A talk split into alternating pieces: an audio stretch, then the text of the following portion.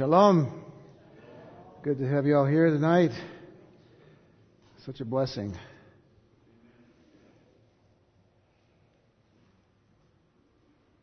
As we were praying, I I thought of how great a God we have to meet all of our needs in this life.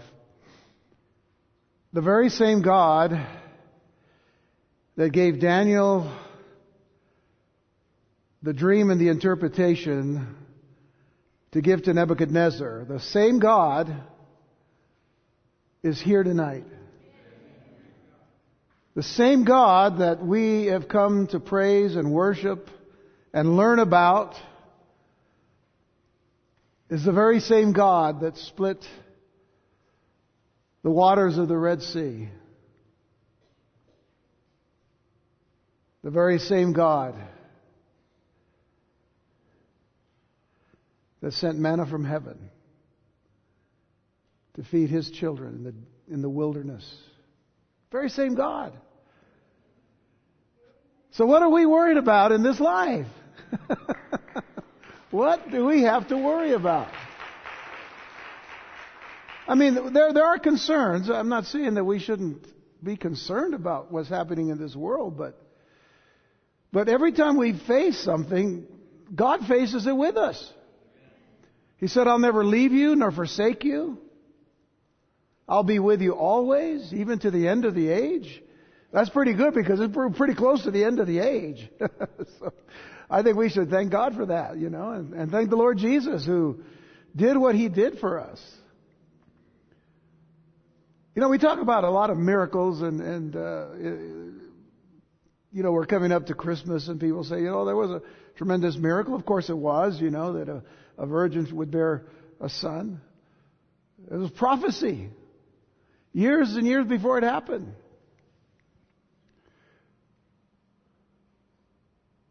Behold, the virgin shall conceive and bear a son, and shall call his name Emmanuel, God with us.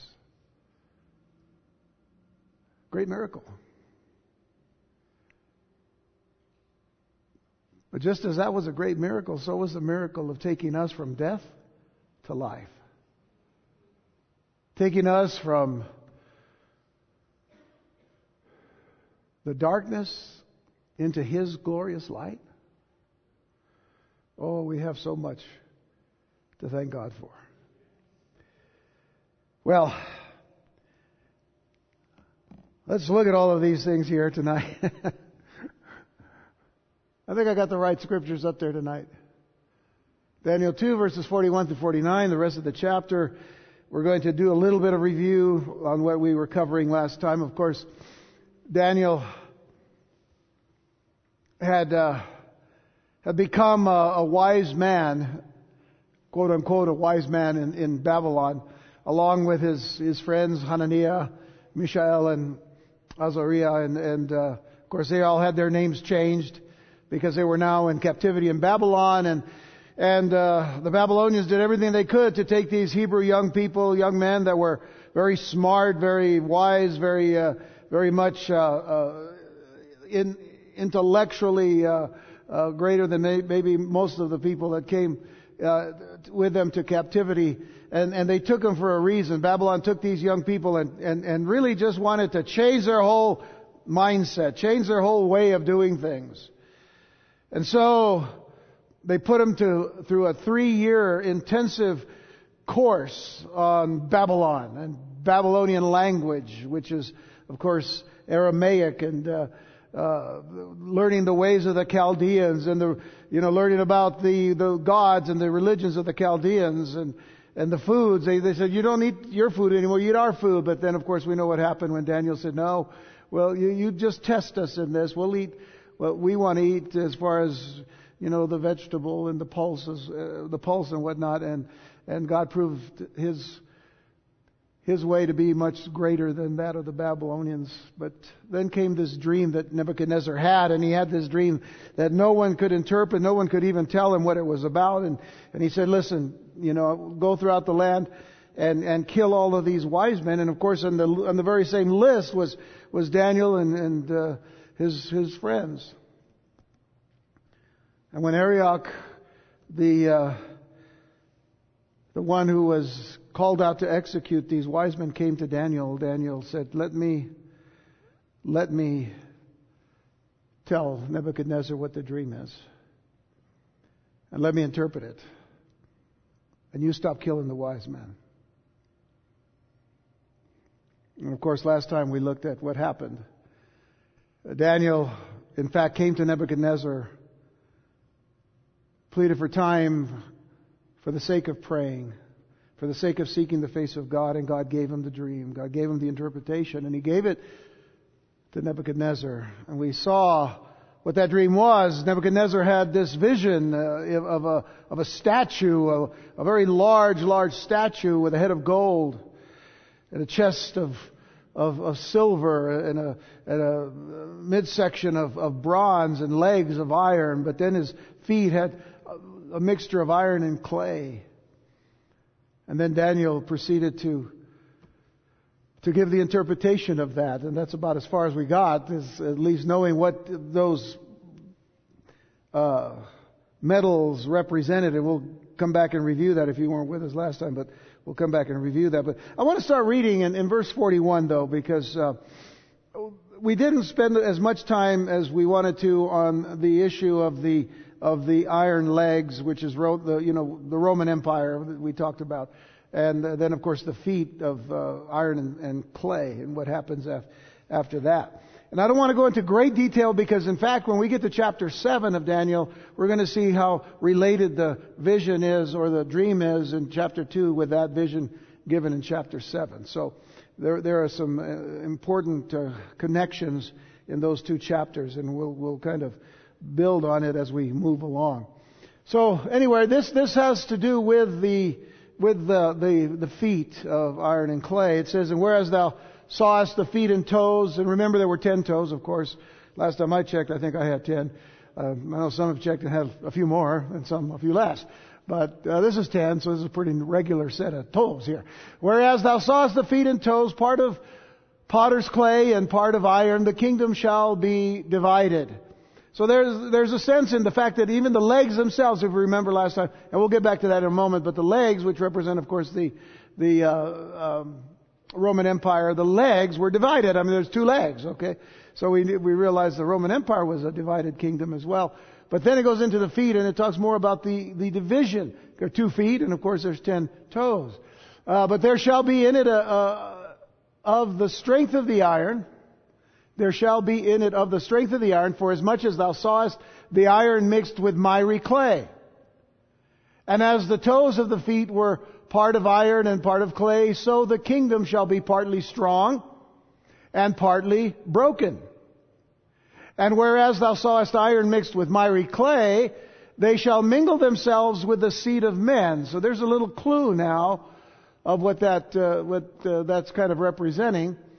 But they shall not cleave one to another, even as iron is not mixed with clay. You know, if you try to mix iron and clay or try to make something using those two, uh, those two media, uh, or mediums, or media, uh, if you use them both, they, they, don't really mix well together. Okay? So, that's the idea. And so in verse 44a it says, And in the days of these kings, directly speaking of the kings that are mentioned in the last uh, section uh, of the uh, of the vision, which are the legs and especially the feet and the toes, in the days of these kings shall the God of heaven set up a kingdom which shall never be destroyed, and the kingdom shall not be left to other people, but it shall break in pieces and consume all these kingdoms, and it shall stand forever. For as much as thou sawest that the stone was cut out of the mountain without hands, and that it break in pieces the iron, the brass, the clay, the silver, and the gold, and notice the progression going back up toward the head of gold, the great God has made known to the king what shall come to pass hereafter. So what is going to come to pass when these particular uh, designated parts that become nations, when that's going to be, we'll be told when it's going to be in just a moment. And the dream is certain, and the interpretation thereof sure. I don't know how many of you know who this man is. I, that's the best picture I could find on the internet, but that's, that's A.W. Tozer. Uh, he was a pastor of churches both here in the States as well as in Canada. Known very much today for many of his writings. A lot of his sermons were transcribed into books, and, and uh, some have considered him to be a prophet of, of, of modern times, even though he passed away in 1963 uh, nonetheless, he wrote, did most of his his uh, uh, his greatest works in the 50s and the 60s. And uh, sometimes when you read those things, it, it kind of uh, it almost sounds as if he's here today. You know, kind of really prophetic in a lot of senses or a lot of ways. But before we begin our study, I want to share with you A.W. Tozer's devotional for today. Uh, in his book called Renewed by, uh, Day by Day, which is actually a compilation of of daily demo- devotionals. And this is what it says, and I quote, those who still read and trust their Bibles in the midst of the nuclear age. So kind of, that's kind of dated, isn't it?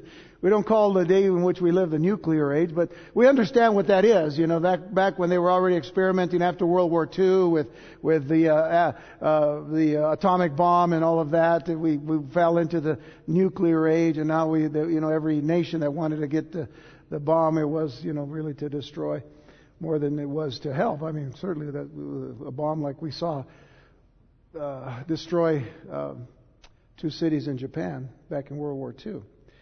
Anyway, those who still read and trust their Bibles in the midst of the nuclear age have found a great truth and a message the rest of the world does not know.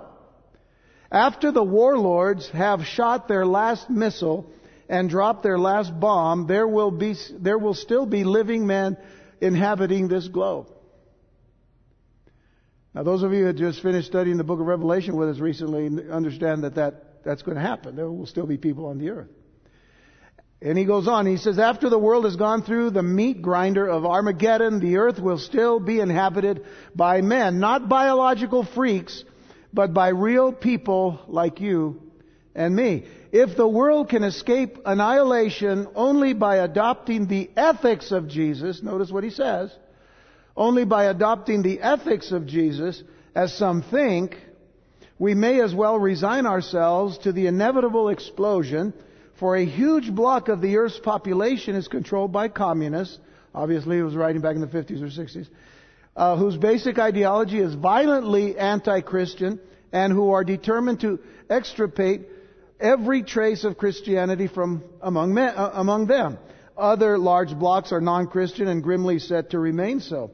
That statement, other um, other uh, large blocks are non-Christian, actually can probably refer to the, the Islamic uh, surge that is greatly around us today.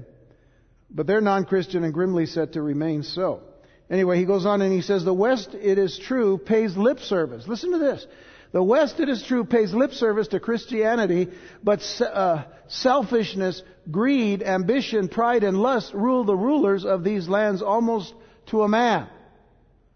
While they will now and then speak well of Christ, yet the total quality of their conduct leaves little doubt that they are not much influenced by his teachings.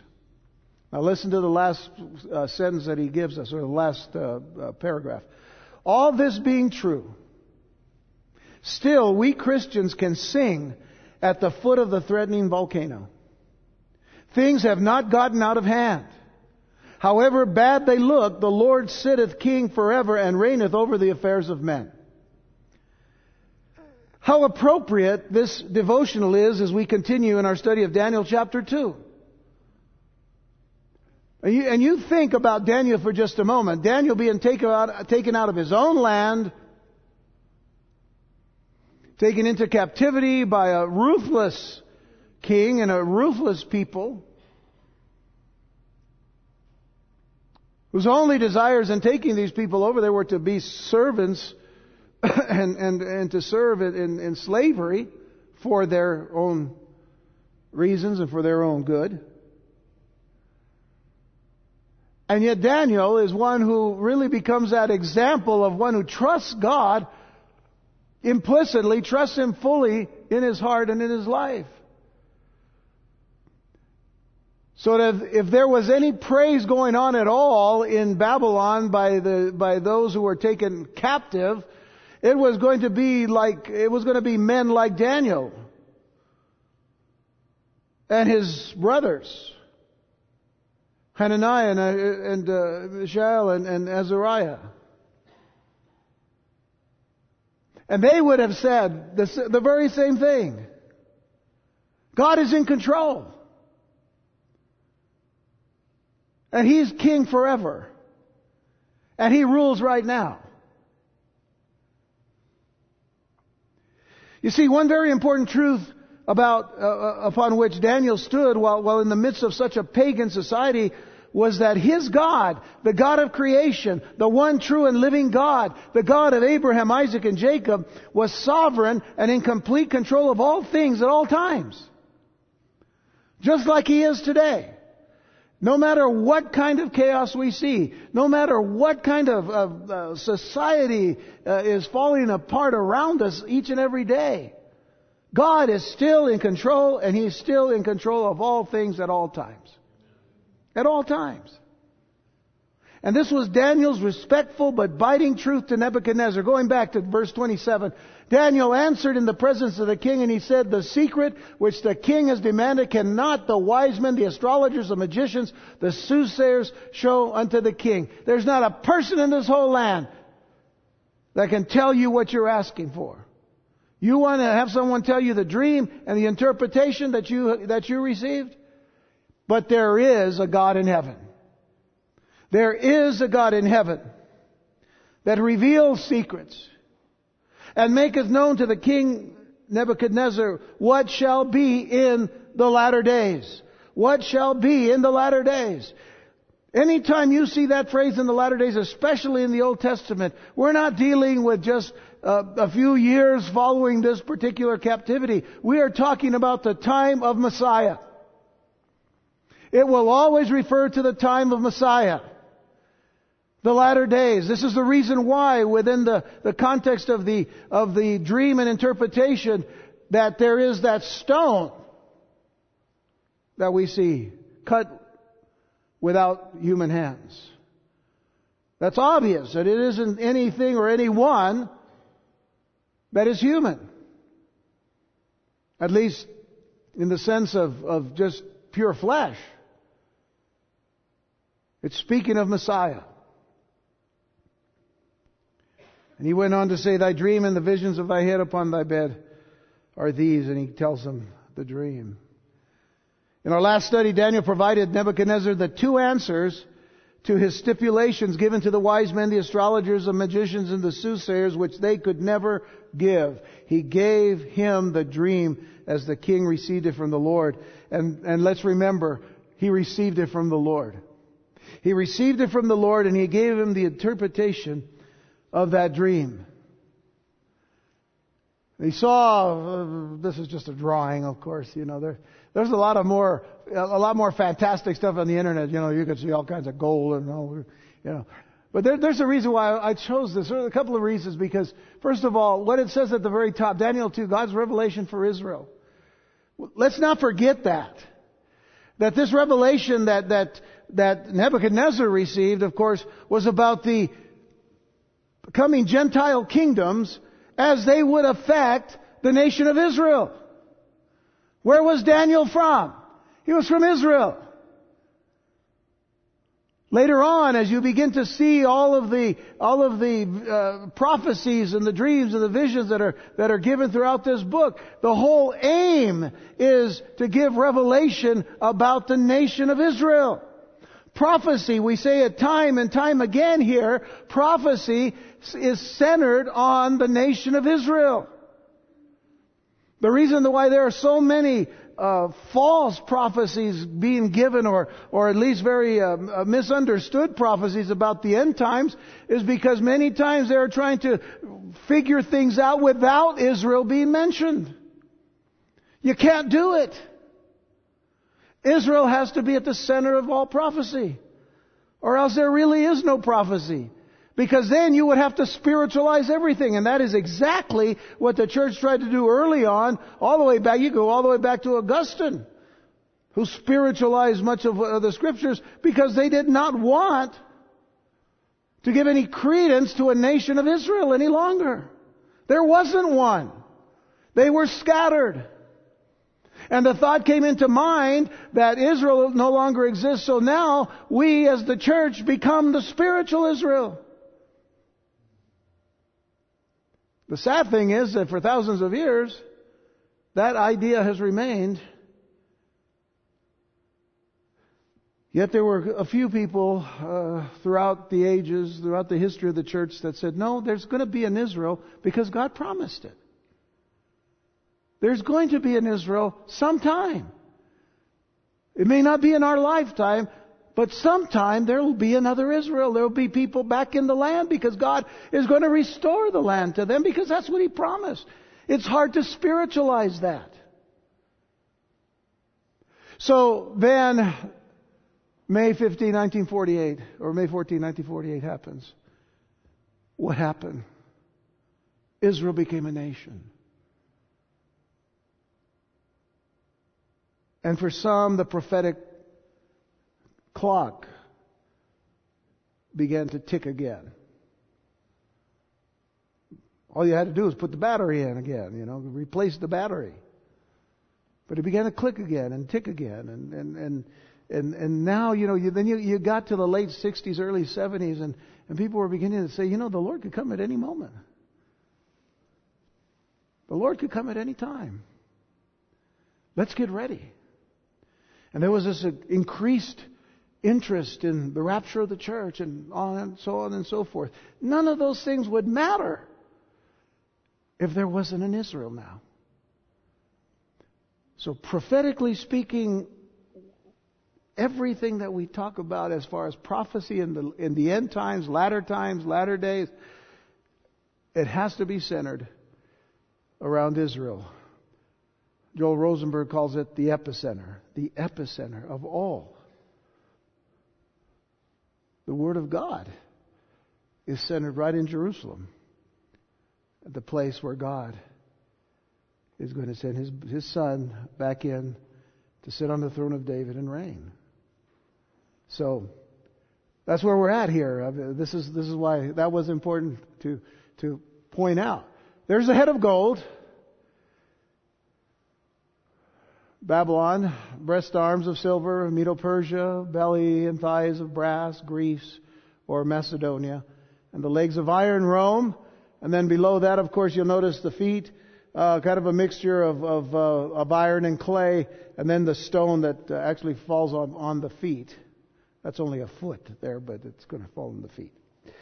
So, as mentioned last time, the head of gold represented the Babylonian kingdom, the chest and arms of silver, the Medo-Persian Empire. The belly and thighs are the sides of bronze, symbolizing the Greece, Grecian or Macedonian Empire. The legs of iron, the Roman Empire. The chart adds here some significant details and information.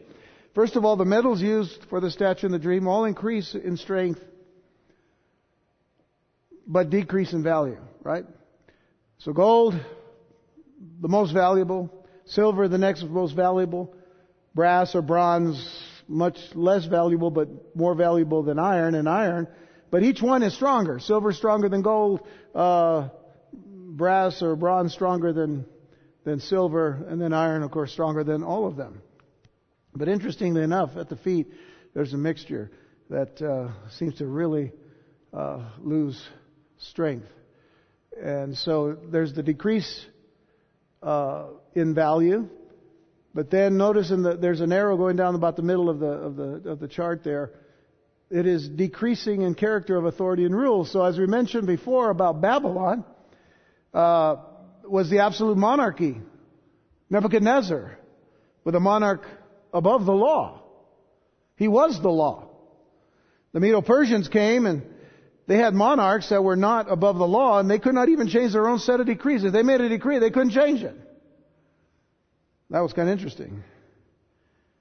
The uh, Macedonian Greeks ruled by military force. So the governors that were actually the four governors that were overseeing four areas of the of the known world at the time, uh, held by by the Greeks who were originally uh, conquered uh, uh, with uh, by Alexander the Great, they were really generals. They were kind of overseeing things and they ruled by force. And, and the, but then the Romans, who defeated the Greeks, they, they were ironically, and I say this, they were ironically an imperialistic republic that ruled somewhat barbarically, degenerating into mob rule at times. If you know a little bit about the history of Rome, it, it was crazy. Some of the, you know, we, we, we tend to think that they're, you know, they, they established a lot in philosophy and, and politics and stuff, but uh, many times because of the, uh, the emperors, uh, the imperial part of everything, they ruled rather uh, crazily. And while these kingdoms decreased in character, they actually decreased in strength, or I should say increased in strength. If you'll notice the, the arrow on the far right, there was an increase in strength. Babylon, Medo-Persia, was, of course, stronger to beat them. Greece stronger than the Medo-Persians, and then Rome greater in that particular sense. They increased in strength. But what an apt description of Gentile rule especially in these last days. Character today in leadership of, of nations has decreased tremendously. Nations have increased in strength technically, militarily, and so on, but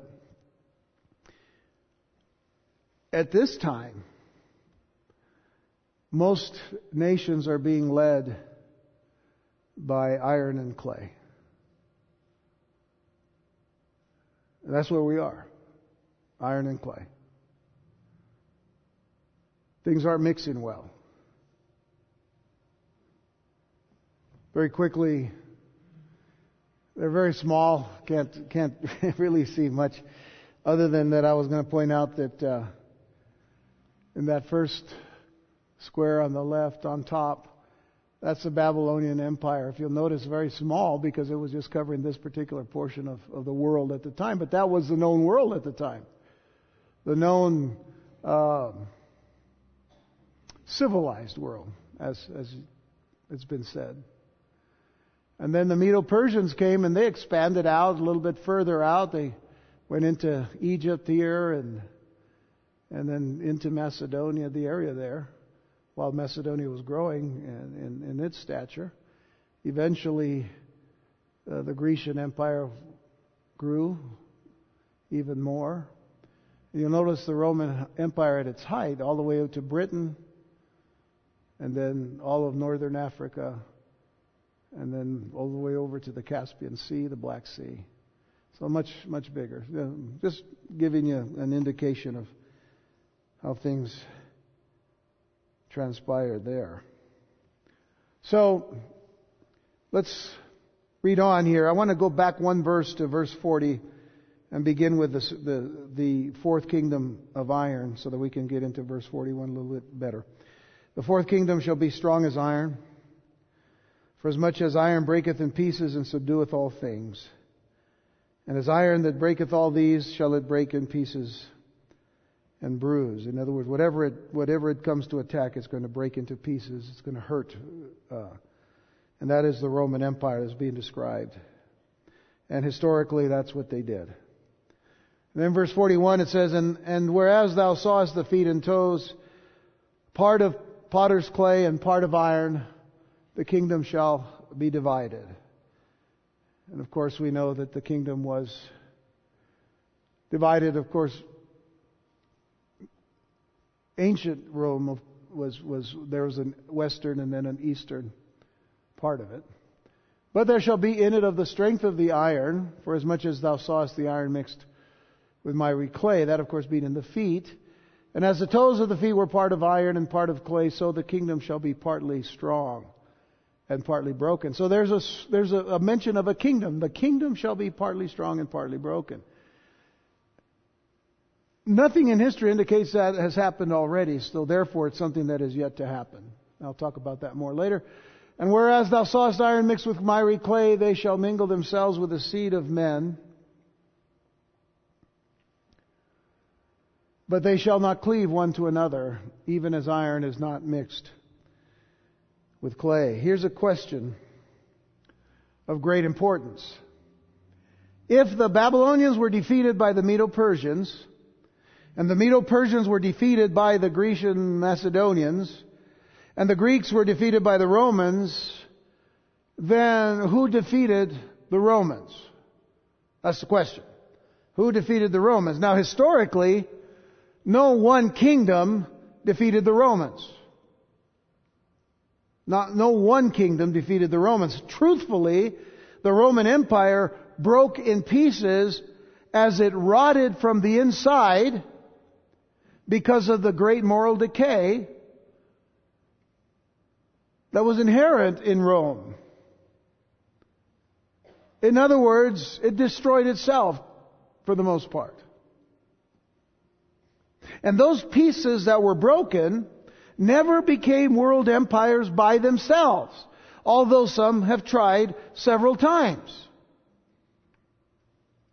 If Rome, in this particular case, represents what we call today Europe, or European nations, or the European community, or whatever it's called nowadays, uh, then consider this. France had its day in the sun, didn't it? So to speak, under Napoleon, until defeated at Waterloo in 1815. Let's go back a few more years before that. Spain, with its armada, had become a powerful nation, but it was defeated by England in 1588. And then the British Empire itself was extensive in its global reach, but in the early 20th century, it was weakened over its position concerning Israel and Palestine. if we could put it in kind of blunt terms, Britain got on the wrong side of Israel and that was all there was. in effect, they got on the wrong side of God. And of course, Germany. Germany had great power twice. First under Bismarck, who was called the Iron Chancellor, and then of course Adolf Hitler, who liked to be called the Fuhrer. And we all know its outcome. But as, as a whole, and I, and I think that this is very significant for us, if we're tying some of our teachings from the book of Revelation to this one, that we remember how weak Europe in itself, it is in, in of itself today. I mean, it can boast a lot of power because of numbers, but it's really weakened from within. So there is some connection that, that, that Europe is going to have as far as in a revived, quote unquote, revived Roman Empire. But as we pointed out suggestively in the book of Revelation, we, we've missed, we've missed a, a, piece of the puzzle for many years until just recently. And when I say just recently, I'm talking within the last 13 years or 14 years.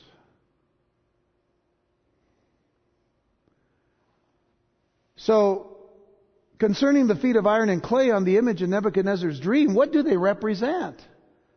The iron and the clay.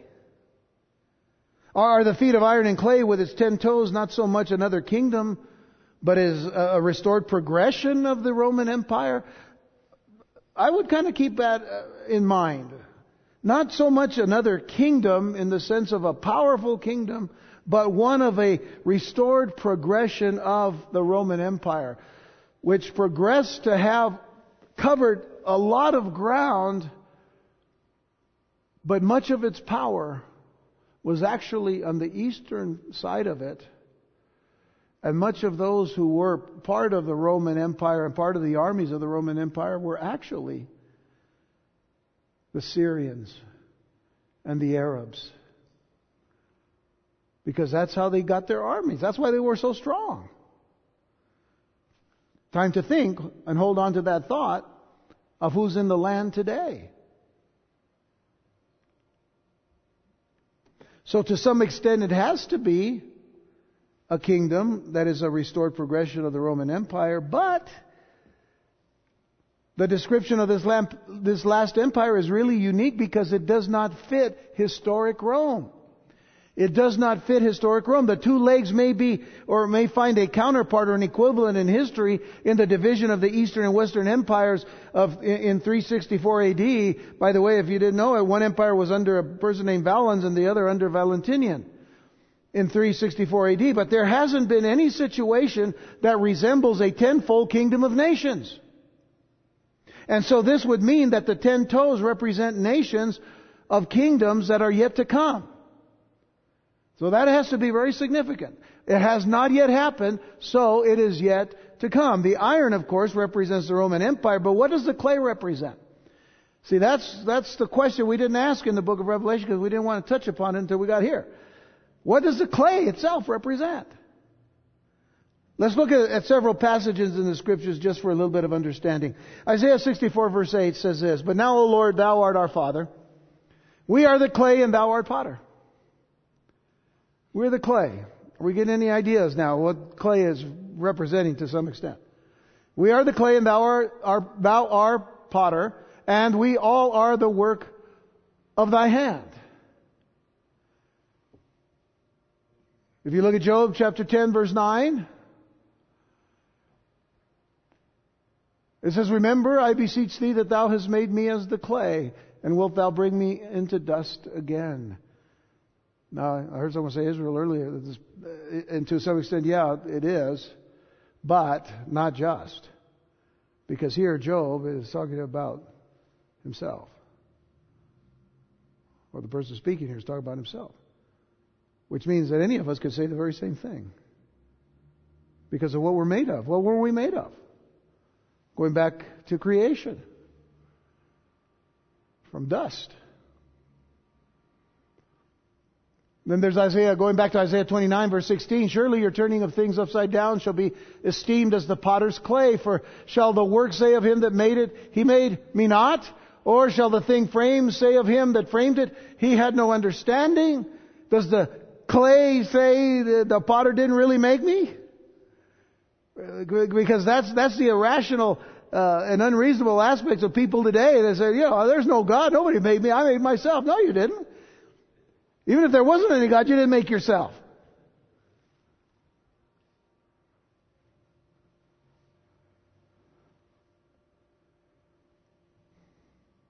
But then in Jeremiah 18 verses uh, 4 through 6, it says, And the vessel that he made of clay was marred in the hand of the potter. So he made it again, another vessel that seemed good to the potter to make it. And then the word of the Lord came to me saying, O house of Israel, can I not do with you as this potter? saith the Lord. Behold, as the clay is in the potter's hand, so are you in my hand, O house of Israel. Now, God uses specifically about Israel, but then Paul, the apostle in Romans 9, verse 21 says, Has not the potter power over the clay of the same lump to make one vessel unto honor and another unto dishonor. And you put all of these verses together and many more that deal with clay. And what it is speaking of, generally speaking, is that the clay is representative of man. Clay is representative of man. And by mixing the strength of iron with the weakness of clay, you have a kingdom that is inferior to all the previous kingdoms. Think for a moment that with the diversities of people today, this kingdom will not be in unity amongst each other. It will not be in unity amongst each other. Iron speaks of firmness, clay its brittleness. Clay breaks apart. Can't really attach itself to the iron. I think the sad part about this, when we look at our world today, And, and maybe we could just start even with our own nation here.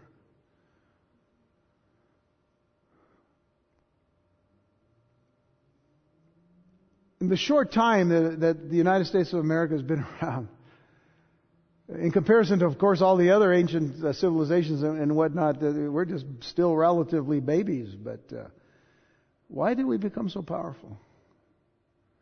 We could talk about the fact that uh, we became very powerful because the establishment, the, the, the foundation of this nation was rooted in, in the Word of God, rooted in, in the praise and the worship of God.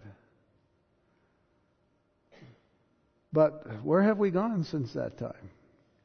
We've been a divided nation. Think of the Civil War. Think of all of the stuff that happened after Reconstruction, everything that was going on, you know.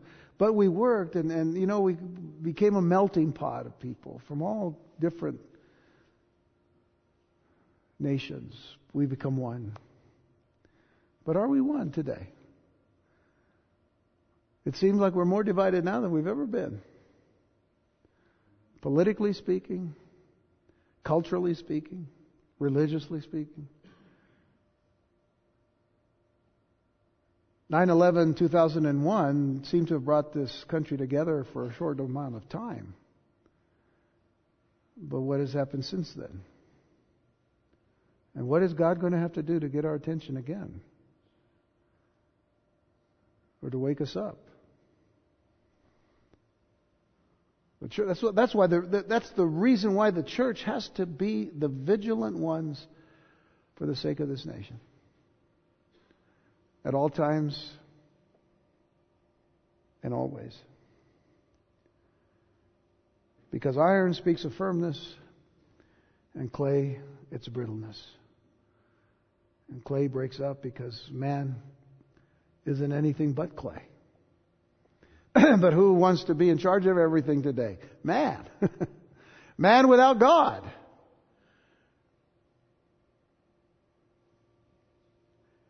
Again, back to our study, there are many speculations that can be, uh, can be made concerning a future revived Roman Empire. And, and certainly over the past 50 years or so, there were certain indicators that were seemingly pointing to the empire being Europe in some form. But, but with the rise of radical Islam, uh, the religion of it and the ideology, uh, ideology of it spreading throughout, listen to this, spreading throughout Asia, whether Asia Minor, so, going uh, actually to some of the Far East areas, uh, and then going to from Asia to Europe, and then Africa, even even to our shores.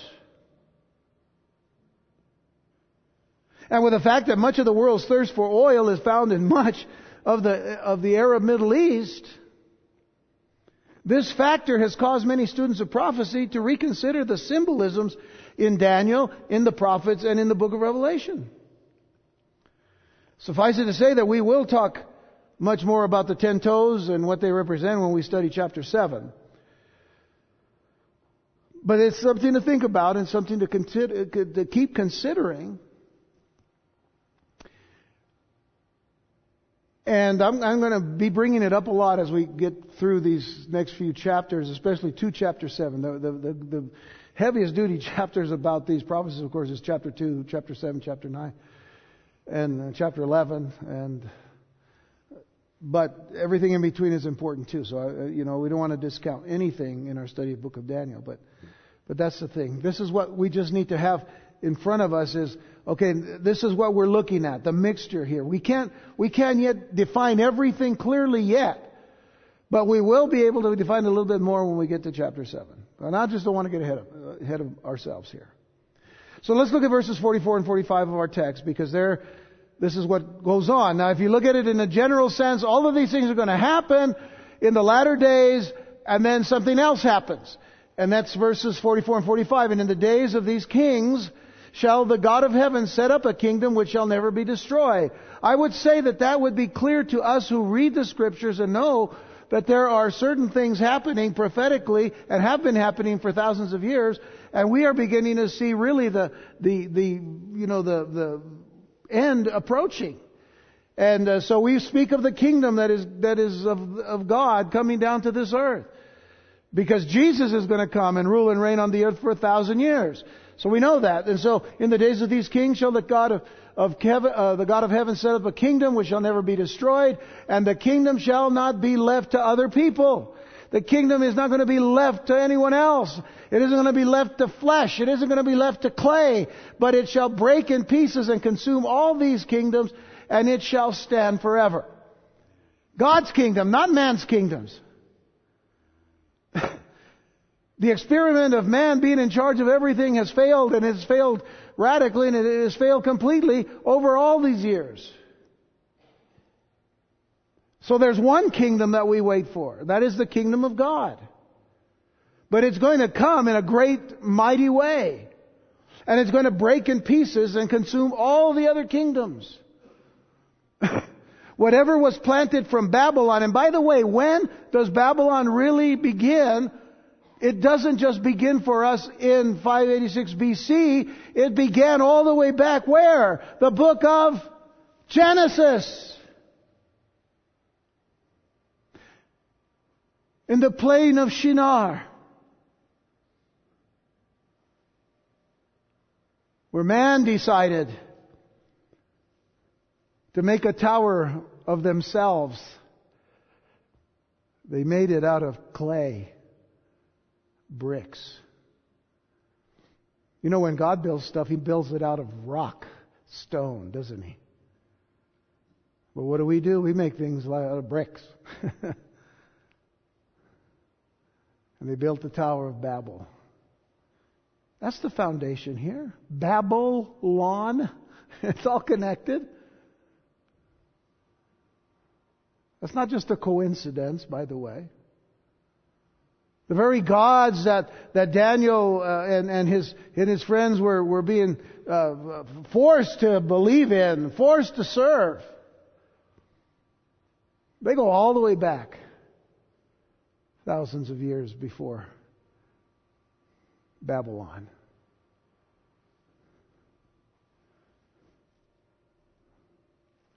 Verse 45 For as much as thou sawest that the stone was cut out of the mountain without hands, the mountain without hands, of course, the mountain meaning kingdom, God's kingdom.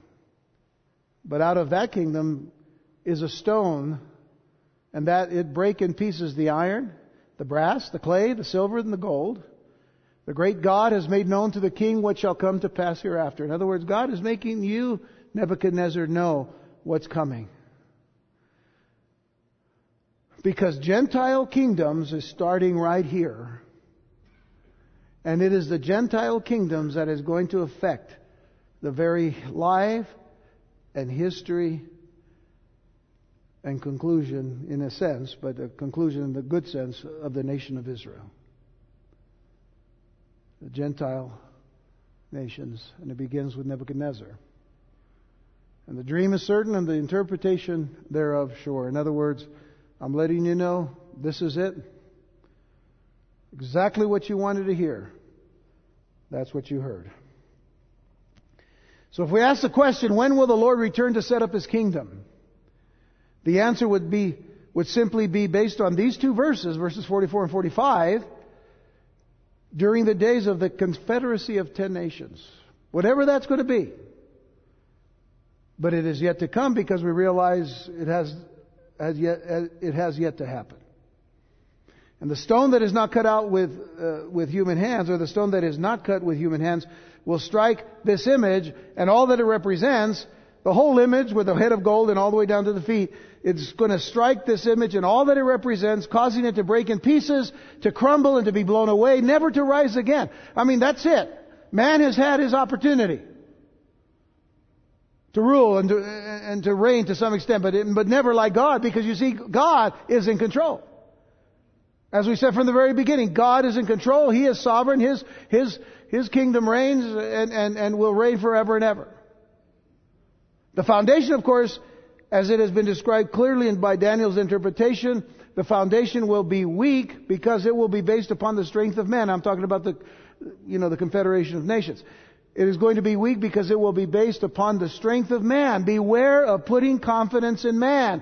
Beware in putting confidence in men. Beware of putting confidence in flesh. One of the great passages of scripture, simple but profound, is Psalm 118 verses 8 and 9. It says it is better to trust in the Lord than to put confidence in man. I think that's pretty simple and it's pretty straightforward, isn't it? It is better to trust in the Lord than to put confidence in man.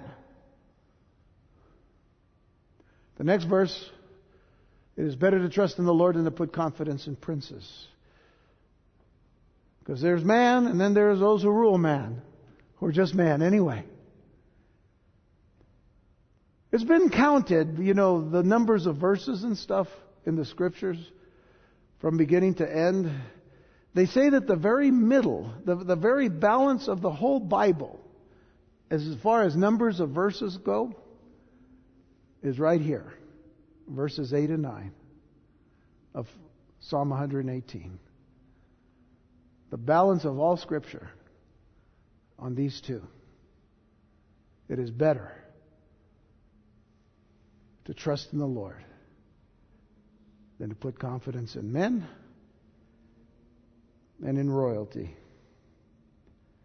And this rock that is not cut by human hands is none other than Jesus Christ Himself.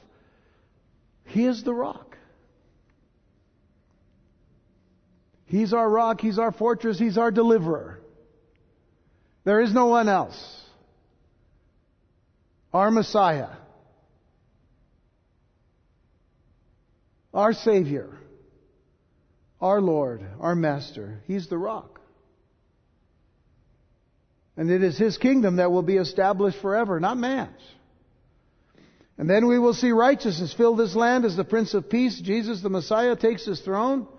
We're, well, by the way, we're told in 1 Peter, if you'll turn to 1 Peter in the, in the New Testament, 1 Peter chapter 2 verse 6, Peter says, Wherefore also it is contained in the scriptures, and when he says that, of course, that's speaking of the Old Testament or the Hebrew scriptures. Wherefore also it is contained in the scripture, Behold, I lay in Zion a chief cornerstone, elect, precious. And he that believeth on him shall not be confounded. So if you believe in this precious cornerstone, who is Jesus Christ, you will not be confounded, you will not be confused about anything. And then in verse 7 it says, Unto you therefore which believe, he is precious. Is he precious to you tonight? Because if he's precious to you, then, oh, what a joy. But unto them which, which be disobedient, the stone which the builders disallowed, the same is made the head of the corner, and a stone of stumbling, and a rock of offense, even to them which stumble at the word, being disobedient, whereunto also they were appointed.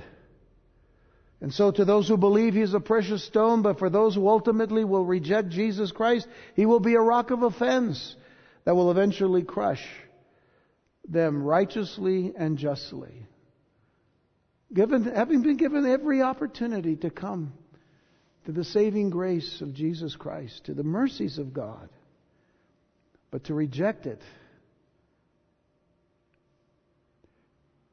It's not so much that Jesus is just going to go on this rampage because didn't, people didn't believe in him. The scriptures tell us that Jesus came to fulfill the law. He did not come to destroy it, but to fulfill it. And He fulfilled it for us by dying on the cross and shedding His blood for our sins. And being buried on the third day, rising again from the dead, conquering sin and death on our behalf, who believe in Him. Therefore, we are counted righteous, not by what we've done, not by works of righteousness which we have done, but according to his mercy he has saved us. And that's what he's cried out to everyone. But those who reject that then will have to face the punishment of the law. That's the point here. Take, for instance, what Jesus said in Matthew 21, verse 42. Jesus said unto them, Did you never read in the scriptures, the stone which the builders rejected, the same has become the head of the corner? This is the Lord's doing, and it is marvelous in our eyes. Therefore say I unto you, the kingdom of God shall be taken from you and given to a nation bringing forth the fruits thereof, and whosoever shall fall on this stone shall be broken, but on whosoever it shall fall, it will grind him to powder. Now, this is something interesting. To fall upon this precious stone who is Jesus Christ. If we have fallen upon that stone, what will it do? It will bring any person to brokenness in spirit. That's the point is, that, that Jesus was making. It brings any person to a brokenness in spirit to seek the Lord and to receive Him as their Savior and Master.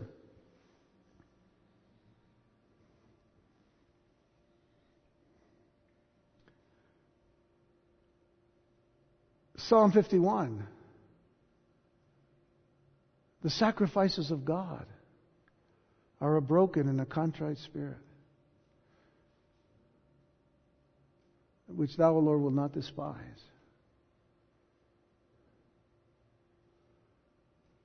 The sacrifices of God are a broken spirit, a broken and a contrite heart. These, O God, thou wilt not despise. Took me a second. Brain's not working. I'm glad my heart is. To those who reject him and refuse to humble themselves before him, they will be crushed like powder. Sin will be judged, in other words, to the full extent of the law of God. But to as many as receive him, to as many as receive him, John 1, verses 12 through 14, as many as received him, to them gave he power to become the sons of God, even to them that believe on his name, which were born not of, the, not of blood, nor of the will of the flesh, nor the will of man, but, but of God. And the Word was made flesh and dwelt among us. Let's get to know Jesus as the Word made flesh. And then we'll understand what it means that the, that the Lord becomes the rock. He is first and foremost the rock of our salvation. But He will become a rock of judgment for those who refuse Him. We beheld His glory, the glory is of the only begotten of the Father, full of grace and truth. Well, Daniel spoke the words of God with confidence. He spoke the words of the words of God with certainty and boldly proclaimed the truth of the dream and the interpretation to be sure to Nebuchadnezzar. He says, They're sure, this is right. He wasn't boasting, he was just saying this is right because it came from the Lord. So what does Nebuchadnezzar do? Let's finish this chapter here very quickly. Then the king Nebuchadnezzar fell upon his face and worshipped Daniel and commanded that they should offer an oblation and sweet odors unto him. He's got worshiping Daniel. See, they had to, they, they, these people like just they just worshipped anything. I mean, sometimes. But, but, but you know, Daniel proved, you know, that his God was greater than the gods of Babylon, so he worshipped Daniel. I'm, I'm, I'm sure Daniel wasn't like, hey, get up, get up, you be worshiping me. But nonetheless, the king answered and, and, and, unto Daniel, and he said, Of a truth it is that your God is a God of gods, and a Lord of kings, and a revealer of secrets, seeing thou couldst reveal this secret. Thou could. You could reveal this secret. And then the king made Daniel a great man and gave him many gifts. And made him ruler over the whole province of Babylon and chief of the governors over all the wise men of Babylon. And then Daniel requested the king, well, if you know, if you, I don't want you to stop giving me stuff, so here, let me, yeah, let me ask you one more thing. And he set Shadrach, Meshach, and Abednego over the affairs of the province of Babylon. But Daniel sat in the gate of the king, in the higher place, by the king. So I would say that Nebuchadnezzar was impressed, to say the least. What astonishment it must have been to those in the king's court to see him bow down to a lowly Hebrew slave who hours earlier could have and should have been executed by the king's decree. Isn't that something? So who did we say was in control? One thing is for sure. Nebuchadnezzar knew that it wasn't Daniel himself who revealed the things he had heard. It was Daniel's God the God of gods, and the Lord of kings, and the revealer of secrets. That was all knowing, that was all powerful, and always present among his servants. And because of the outcome, Daniel was promoted, placed over the royal province of Babylon proper, and chief over the wise men in the entire kingdom, which did not make them happy, as we shall see later. But not only was he promoted, but he also got his friends promoted as well. May I say, as we close, Daniel will never be lost in history simply because he never compromised his faith. Daniel will never be lost in history simply because he never compromised his faith. Be encouraged and dare to be a Daniel in these days that we see the formation of this last empire. And my prayer for our time tonight is even so come, Lord Jesus. Even so come. Shall we pray?